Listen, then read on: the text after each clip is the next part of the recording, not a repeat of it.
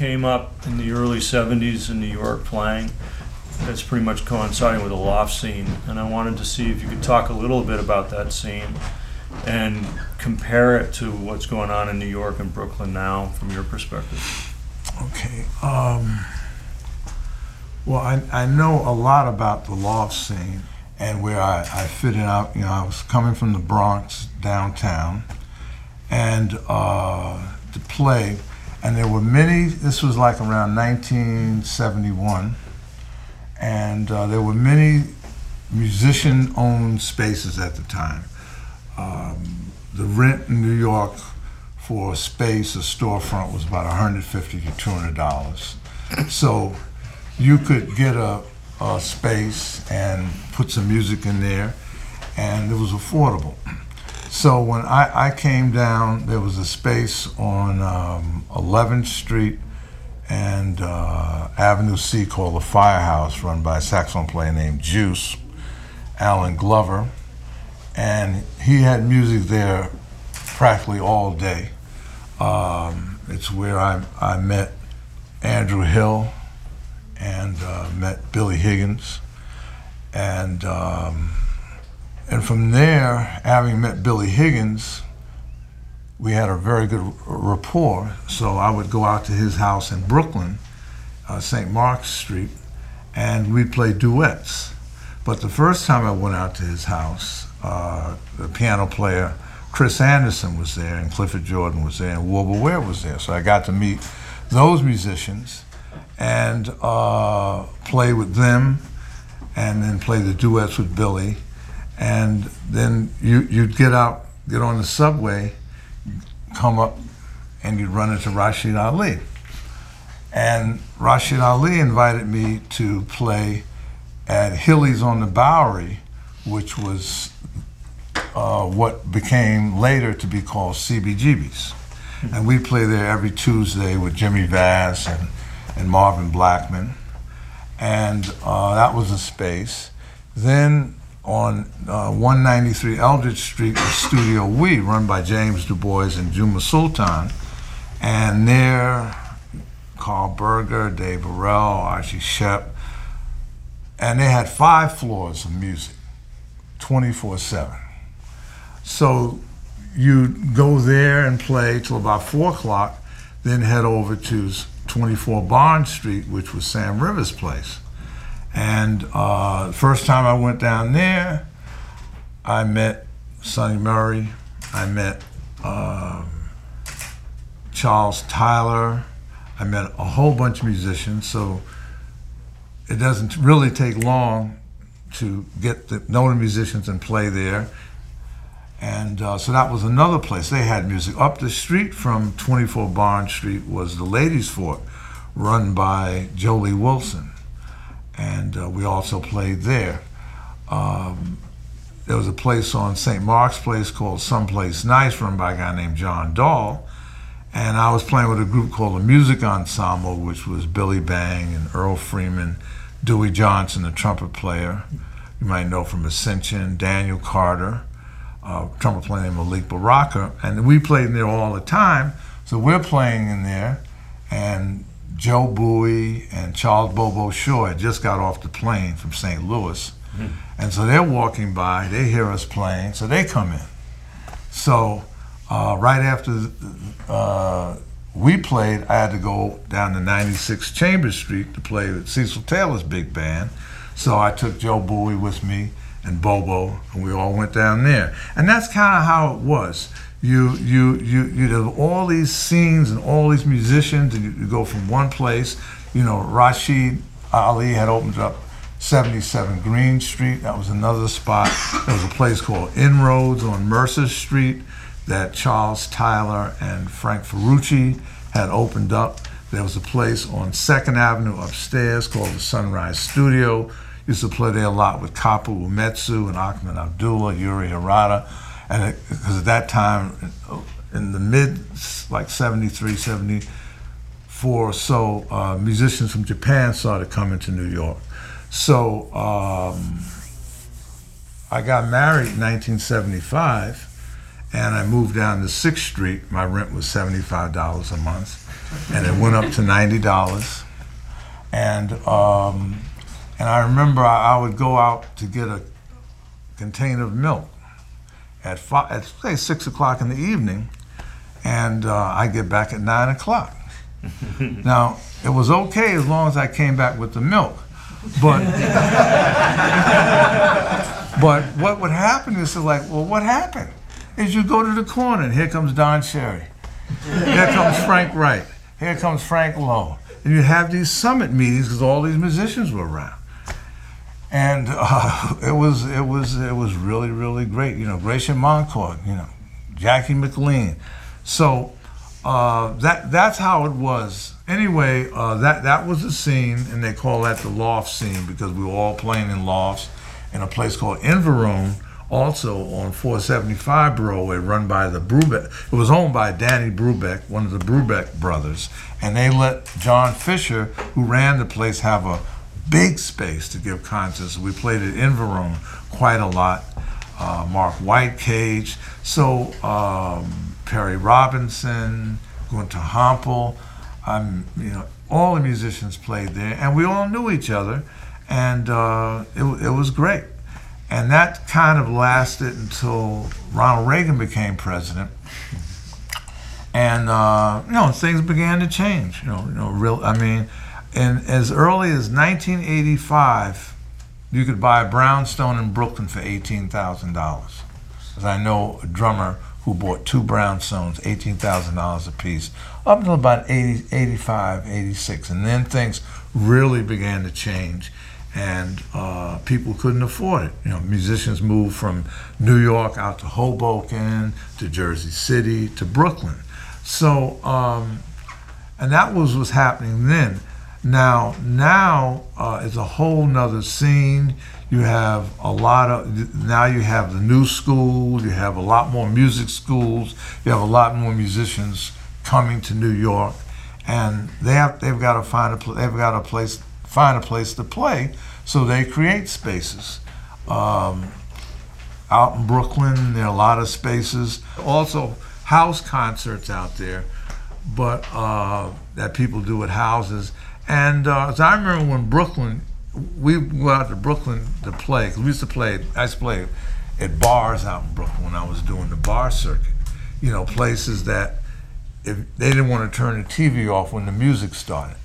You know, so I'd say, please turn the TV off. We're playing. And they say, yo, well, I'm watching the Gary Cooper on the, on the, you know. so it was always a battle. But those are kind of places, you know, me and Roy Campbell and other musicians, we, we, we never, that's the only reason we went out to Brooklyn. And at, at night, there were no restaurants in Brooklyn. You always had to come to Manhattan was the hub. Now Brooklyn has changed. Brooklyn has restaurants all over the place. Uh, you know, they call Brooklyn the new Manhattan except now the rents in, in, in Brooklyn have gone, of, of, you know, skyrocketed, I suppose. But, you know, but musicians are playing a little bit less, but they're still finding places to play and finding ways to, uh, to survive.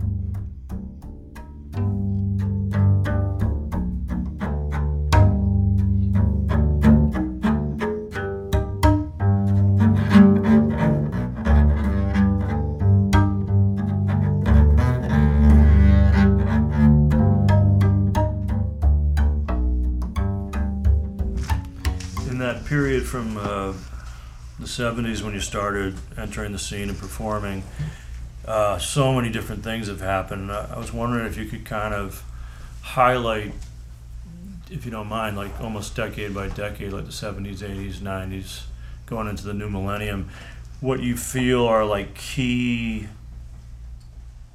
events or uh, special shifts in the scene that impacted you in, in positive and maybe negative ways, but things that really defined those decades to you from a from a creative standpoint. Obviously, the loft scene in New York was a key thing of the '70s, but were there other things you know that you encountered that really were defining uh, experiences for Well, you? for, for me personally, um, you know, the, the loft scene was the training ground. I mean, uh, you know, I had, uh, you know, it, when I started playing music when I was seven years old, um, I played the trumpet and um, trombone and cello and went on to the bass. And um, I was able to uh, study at the, my first studies were down at the Jazzmobile Music School, which was free. It was a program on Saturdays. And we had uh, Richard Davis and Milt Hinton and Art Davis were the bass teachers. Uh, you had uh, Albert Tootie Heath, Tony Williams, Freddie Waits. I think Warren Smith was up there teaching drums. Uh, Frank Foster, Bud Johnson, um, so uh, Sonny Red, uh, Jimmy Heath were some of the saxophone teachers. Benny Powell and Curtis Fuller were the trombone teachers. I got to hang out and meet Lee Morgan and Kenny Dorham. They were up there teaching trumpet. Um, Alan Shorter was up there for a little bit. Um, I um, trying to keep this saying something. uh, but um, and so Roland Hanna was up there teaching piano. So it was a great program. I probably missed a whole bunch of teachers. Uh, and so I was up there and I studied up there. But the thing up there is, um, I was talking about, I used to go to Joe Newman and mention Albert Ayler. And, uh, you know, he would look at me and say, Not here, Parker, not here. um, so, um, so I was I wanted to get downtown and, and, and learn how to play free music, learn how to play the avant-garde, so to speak. So then I began studying with Jimmy Garrison, and uh, I also studied with Wilbur Ware, you know, having met him through Billy Higgins. Uh, he was living on 11th Street. So that, that, that was like the initial training. And on the job training, because I was playing with Maxine Sullivan, you take the high road and I take the low road. She had a place in the Bronx with Bertha Hope and Elmo Hope's son called the house that Jazz built. And uh, the Bronx was had abandoned buildings, but it had this one spot called the house that Jazz built. So we played there with a with a piano, Irish piano player named Dill Jones, and a drummer named Louis McMillan. So I did gigs with her. Uh, at the same time, you know, I was I met Cecil Taylor in 1973, so I was playing with him as early as 1973-74. We played at Carnegie Hall um, with a with a big band. And in 1975, I played with Don Cherry at the Five Spot. Did a week with him there. And uh, so everything I did in the 70s was major because I had never done I had never done it before. Uh, Those are pretty major things. and then, you know, in the 80s, you could begin to see things. The, the, the, the music was still happening. Uh, you know, began to record, uh, you know, with Frank Lowe on ESP, one of the last ESP records called Black Beings. Uh, also playing a little bit with David Ware. Charles Brackeen left New York around that time because uh, we had a group called the Melodic Quartet with Ahmed and Roger Blank.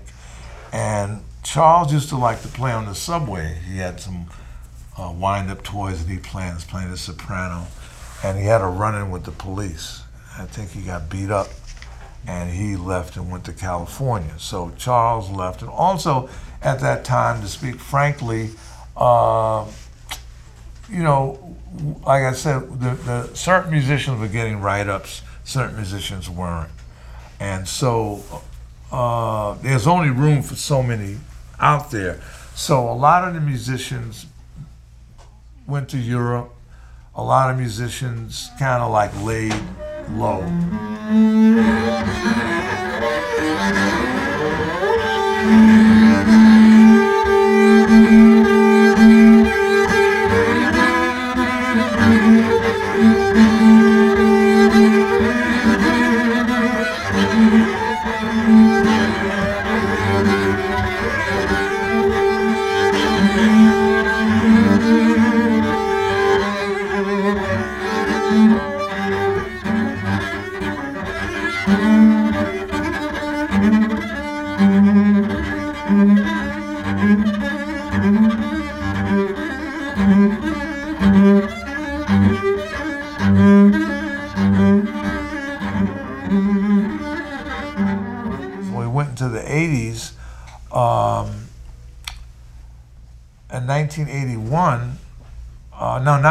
1980. I was walking down Avenue B, and uh, I met Peter Kowald, a German bass player.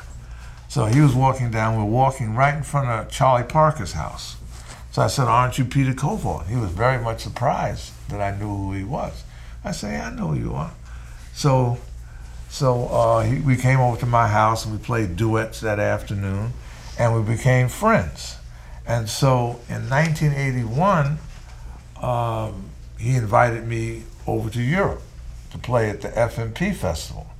So that was a major thing because then I, I was introduced. The first one of the first gigs I did was with Tony Oxley and Conny Bauer and Peter Brötzmann in Wuppertal and then uh, going to Berlin and playing with Enrico Rava and Louis Sclavis and Tomas Stanko, uh, Rüdiger Carl, all the you, na- you name a European musician, I played with them.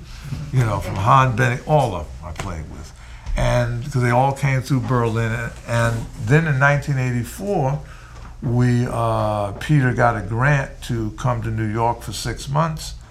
And uh, we were always in the cafe talking and brainstorming.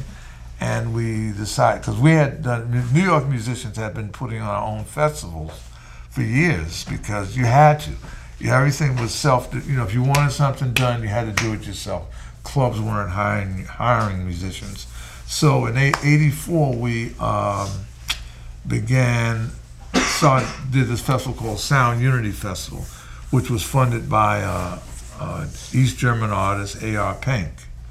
And uh, he gave us $15,000. And the idea was I had a meeting, because I think Peter went away, had a meeting, invited Bill Dixon down. And I have a tape of this meeting where we were talking about uh, get out of the give me a gig mentality. That it wasn't just about give me a gig and make money. So the idea was that every musician would get paid the same amount of money. There was no leader's fee. And so we agreed on that, and we hired a, uh, a lot of musicians. You know, Jimmy Lyons Group, uh, David S. Ware, Jerome Cooper, um, Peter Brötzmann, Gunter Hampel, uh, oh, all the musicians, 100, 100 musicians were on that festival. And um, so that was called Sound Unity. They made a movie about that. So that was a pivotal thing that now uh, we actually, because before all the festivals we did, we never had any money. We just used to do them. I mean, because they were like what we call grassroots festivals. We, we, we so we didn't have a lot of money, but we're able to. Uh, the, the actor, you probably see him in the movies now, Luis Guzman. And uh, I went over to Cuando, and Luis Guzman was in the office and I rented Cuando for uh, like a thousand dollars for the week. I mean, it was a little less than that, but uh, but we had this place Cuando. Jos Gabus came over people from uh, other places in Europe came and we put up curtains. It was really a nice grassroots effort. So we did that in 84, and that was repeated again in 1988, called Sound Unity 1 and Sound Unity 2.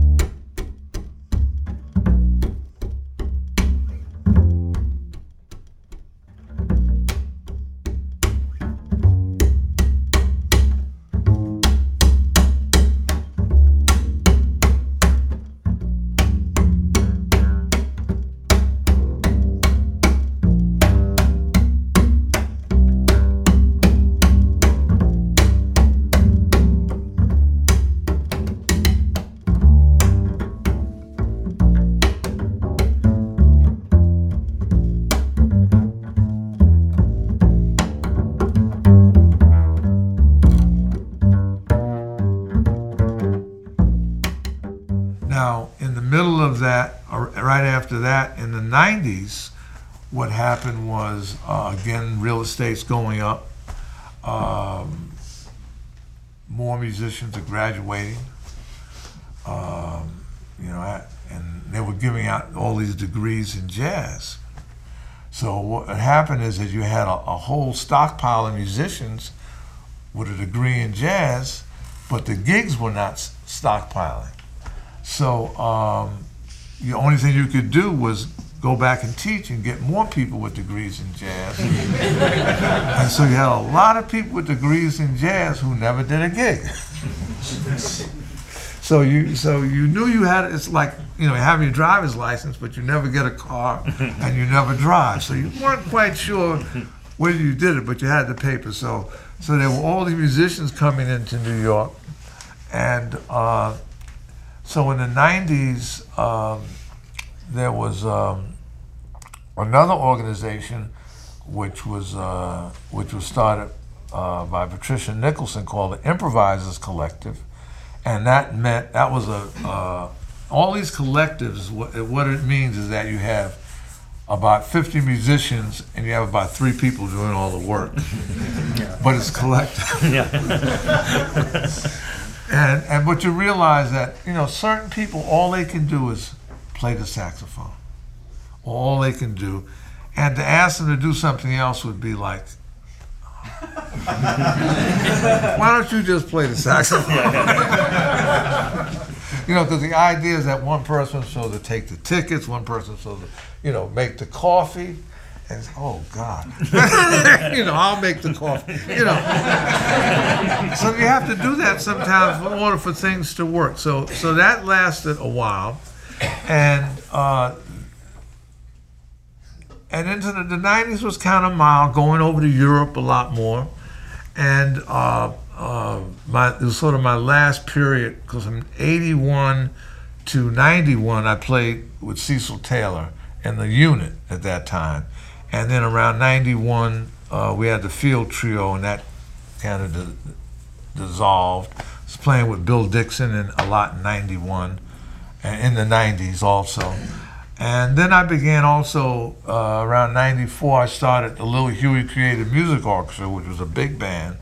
And uh, I'd always done big bands, but this one I wanted to have a permanent band that would work with a name and everything. So I began to get my, um uh, do my own projects and, and get recorded because I had a philosophy, and which I still have. I never asked for gigs. Never. Never. I haven't asked for one gig in my life yet. And uh, I wouldn't say that you should try this philosophy if you're a musician. but I basically am lucky. I don't know. Maybe I have this, the the star over my head, but I just answer the phone and, and get and get gigs. And they just they've been coming in, and they're still coming in. So anyway, so I, I, I because it, it's a philosophical thing, because I didn't want some of the producers who were asking me for gigs were younger than me, and I didn't want to give them the power of saying yes or no. So I adopted this philosophy of not asking for gigs, and so far it's it's worked. Uh, so I began to do my own projects, and that was kind of the, the platform in the 90s. Now, also at the uh, end of the 90s, let me see, tw- yeah, we, I guess the, uh, again, and this is something I've got to say, because people always give me credit for, for the Vision Festival, and I'm to tell you all the truth, okay? And it's kind of funny because the amount of times I say this, they don't believe me. Okay, when the Vision Festival first started, okay, uh, Patricia Nicholson Parker, was my wife, started that festival. The first thing I said to her, don't do it. I said, you know, I said, I'm not going to have all these musicians coming here trying to say, where's my money? Because we she didn't have any money. But she believed in it and she did it. But my reaction was, no, I have nothing, nothing to do with it. Don't do it. Okay. So then say, well, how you can just say I started it when I said I didn't want to do it? and so now it's 22 years, and that was a that was a very very good thing that that that became, a, you know, getting funding and uh, becoming an institution.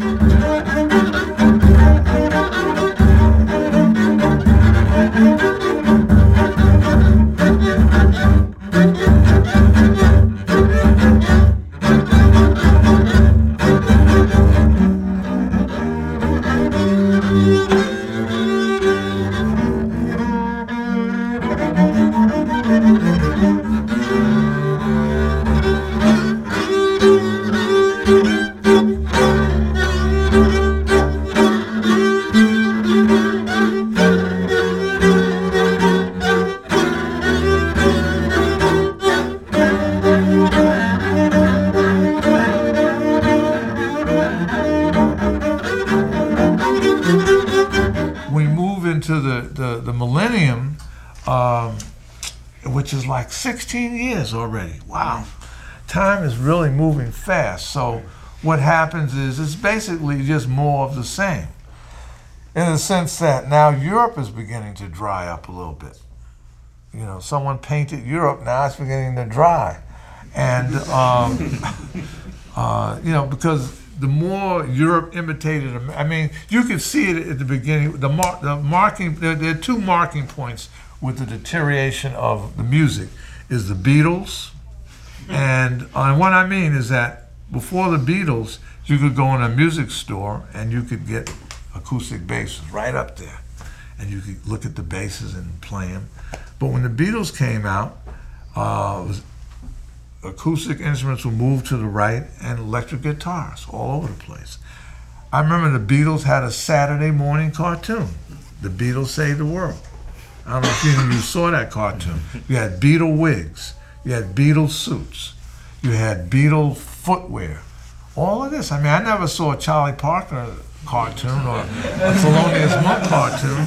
So that was like 64, 65. Things began to decline. And then the other um, uh, point was MTV.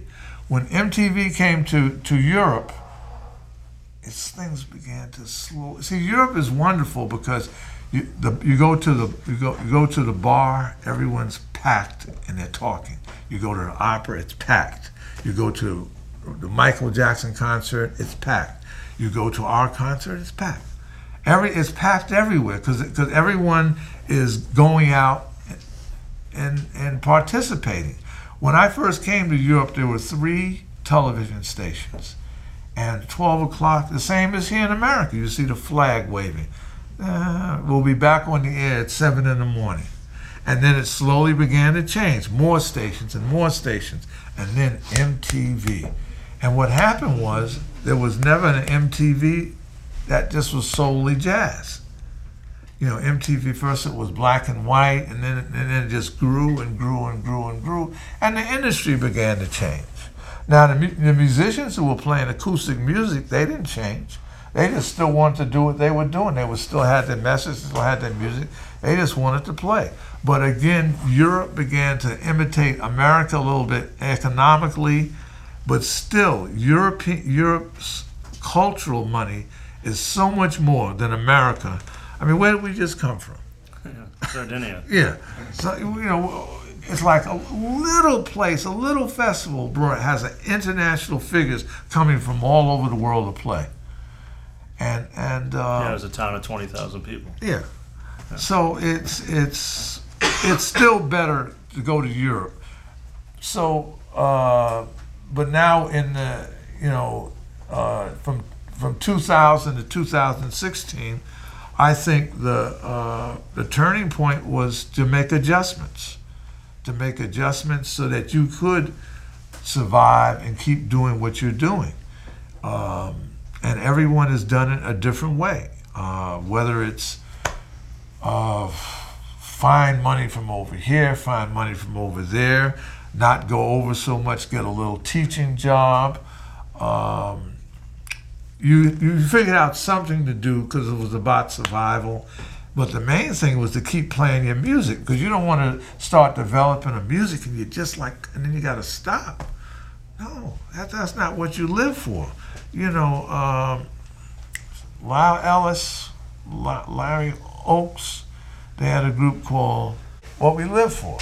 Yeah, I mean, so that was it. This is what we live for. So you don't want to stop in the middle of what you live for and, and just sit around and, and, and, and, watch the Wendy Williams show all day or, or Jerry Springer. Don't ask me how I know about those shows. but, but, uh, so, uh, so I think that, uh, uh, you know, in the end of the millennium, it was about maintaining and recovering. But, and then there's also loss.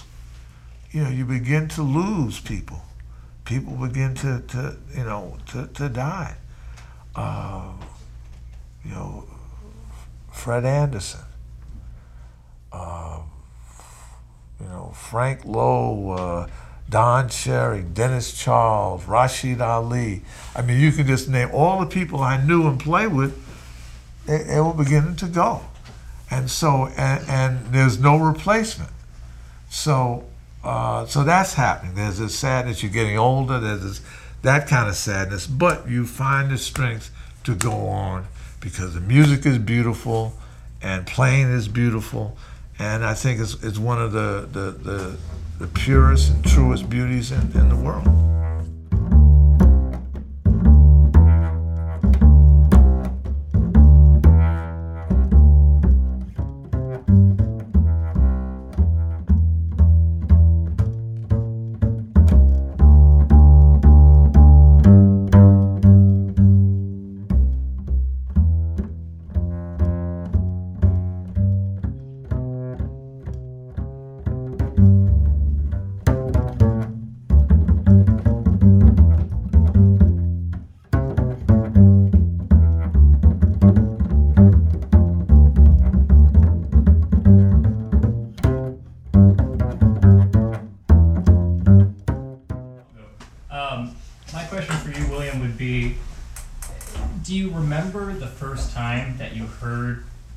Music?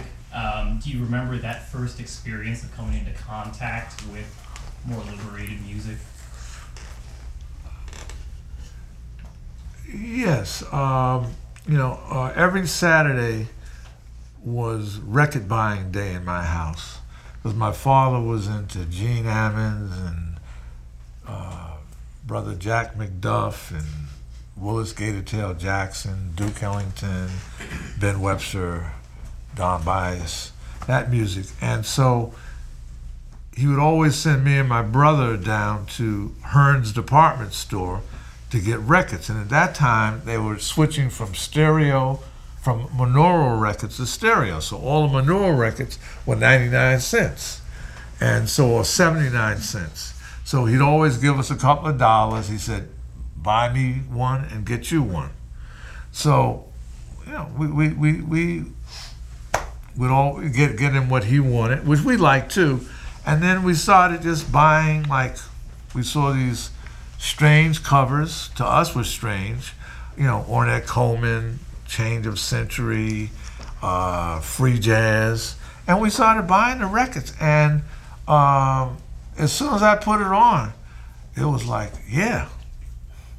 You know it, this is this is happening and then some records it was happening so much i never played it but once because I didn't want to spoil the experience. I would just play it, and then it was like special.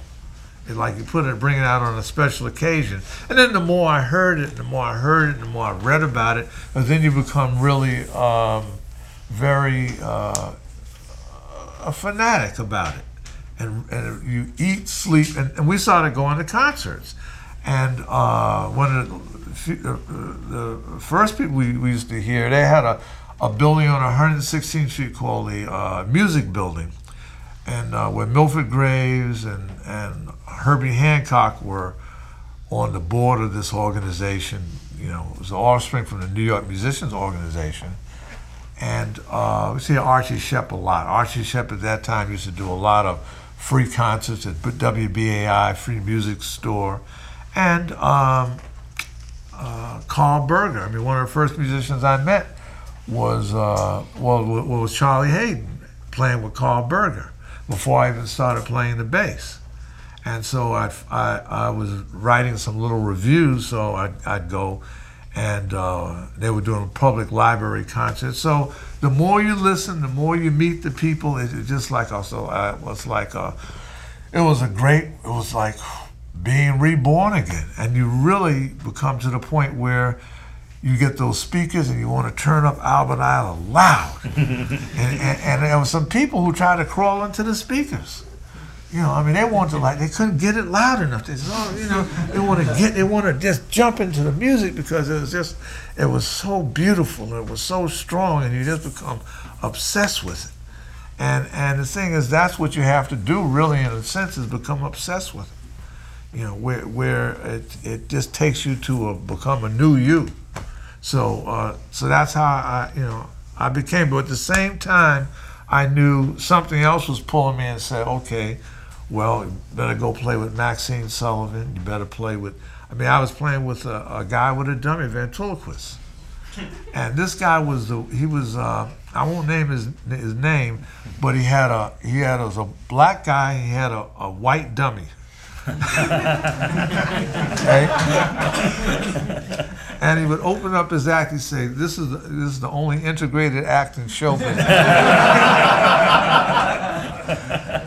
And the, the, the, rule was you never put the spotlight on his mouth because his mouth would move. he was the worst. But I So I mean the guy still owes me money. We used to play we used to play at Wells Waffle House up in Harlem. And uh, he said, "Yeah, I'll get you next week. I'll get you next week." You know, so I, I would play that. I play with folk singers. I'd play with poets up at the Poetry Theater in the Bronx. You know, I just did whatever I could do because you had to feel comfortable playing. It wasn't like say, well, you have to do this to do that. It's just that was just me. I just felt that I had to play everything that I could play, whoever I wanted, I, whoever I could play with.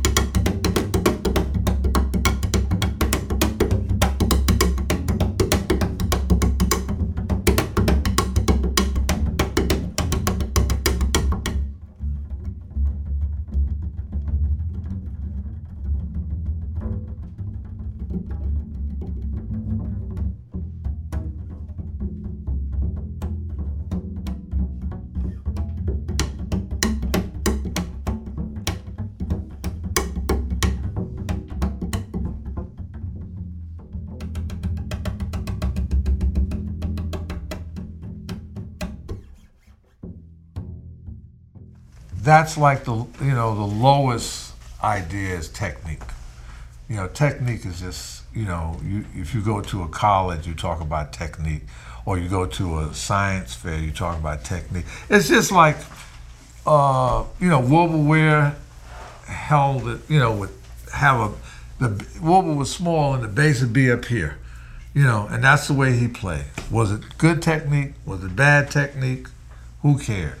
When Wilbur walked, you know, when I used to hang out with Wilbur, we'd go into this Angry Squire, these places, and and and the thing about Wilbur, you know, I didn't know I don't I didn't know whether he knew anything about music or not, because he was really like I I, I knock on Wilbur's door, and he say, "Who's there?" And I say, "It's me, William." Do I know you? And I say, "Yeah, Wilbur." And so he opened the door and he says, Who are you? I said, It's William. He says, What can I do for you? and then I said, You know, and he says, Then he say to me, It's six pack time. then he sent me out to get a six pack, and I come back and I knock on the door, and he said, "Who's there?" and I say, "It's me, William." He says, "Do I know you?"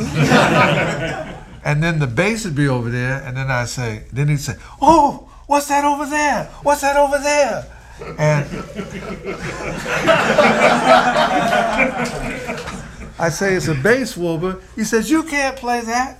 And then so he'd pick up the bass and he'd go boom, boom, doom, doom, doom, doom, doom, doom. And then he'd give me the bass and he'd go like this. And then I'd go boom, boom, ba doom, boom, ba doom, boom, ba doom, boom. He'd say, no, no, no, no. And then try it again. And I went boom, boom, boom, boom, boom, boom. He'd say, that's it. and that's how the lesson would go. So what he was teaching me is don't do, do don't play like me, play like yourself. So Wilbur was a very colorful guy, and, and he. So I said to Wilbur once, I said, when you were playing with Monk, what did he tell you to play? He told me to play anything I wanted to play. I mean, he didn't tell you no chords. He said, no, play what you want to play. I said, oh, it's interesting. So I never knew what what what what Wilbur knew about music, but I know that it it wasn't like he had one kind of technique. You know, Richard Davis had another technique. Jimmy Garrison had one kind of technique, and technique was almost like the kind of shoes you wear to walk or the way you walk. It really didn't. It didn't have anything to do with your character or what came out eventually. I mean, uh, I think what we do, we tend to get a little intellectual about technique because people always want to say, uh, well, you guys are just playing what you feel. You don't know what you're doing. So you get a little inferiority complex about it. You know, you can't play bebop. So, but the thing is that if you went to Indonesia, you don't go to Indonesia and go to the Indonesian musician and say, well, you can't play How High the Moon. And they say, I don't really know how high the moon is. I mean, what are you talking about? You know, so it's like, why should you be judged by one kind of music when there are all these kinds of music in the world? And so I think we tend to be a little, uh, you know, we have to prove that what we're doing is valid to people who we shouldn't be proving it to. If Matt here wanted to take up the bass, and uh, and and Matt, wow, where'd you where'd you get that from? And he said, I just started playing that way. Now I'm not going to say Matt, well that's wrong, because it's not wrong. Who am I to say what you're doing is wrong? You know, you're doing it, so it's got to be right because you're doing it, and that's how you empower the student. You're doing it, you know, and and and, and okay, like in the long run, if someone is doing something really wrong, it'll backfire you know, it, when you're playing brass instruments, you're not supposed to puff. You're supposed to have low, just the lips vibrating. Now, if you puff all your life, what'll happen is by the time you're 60, you'll lose your chops. So there is thing, you know, like if, you if you play the piano bent over like this all your life and you don't do exercises where you bend back, which you end up getting a hump. You know, so there are things that will backfire on you technique, but it has nothing to do with the way you sound. Dizzy Gillespie sounded good until he couldn't play anymore. Okay, so uh, so it's basically how you sound, and whatever technique you use is up to you.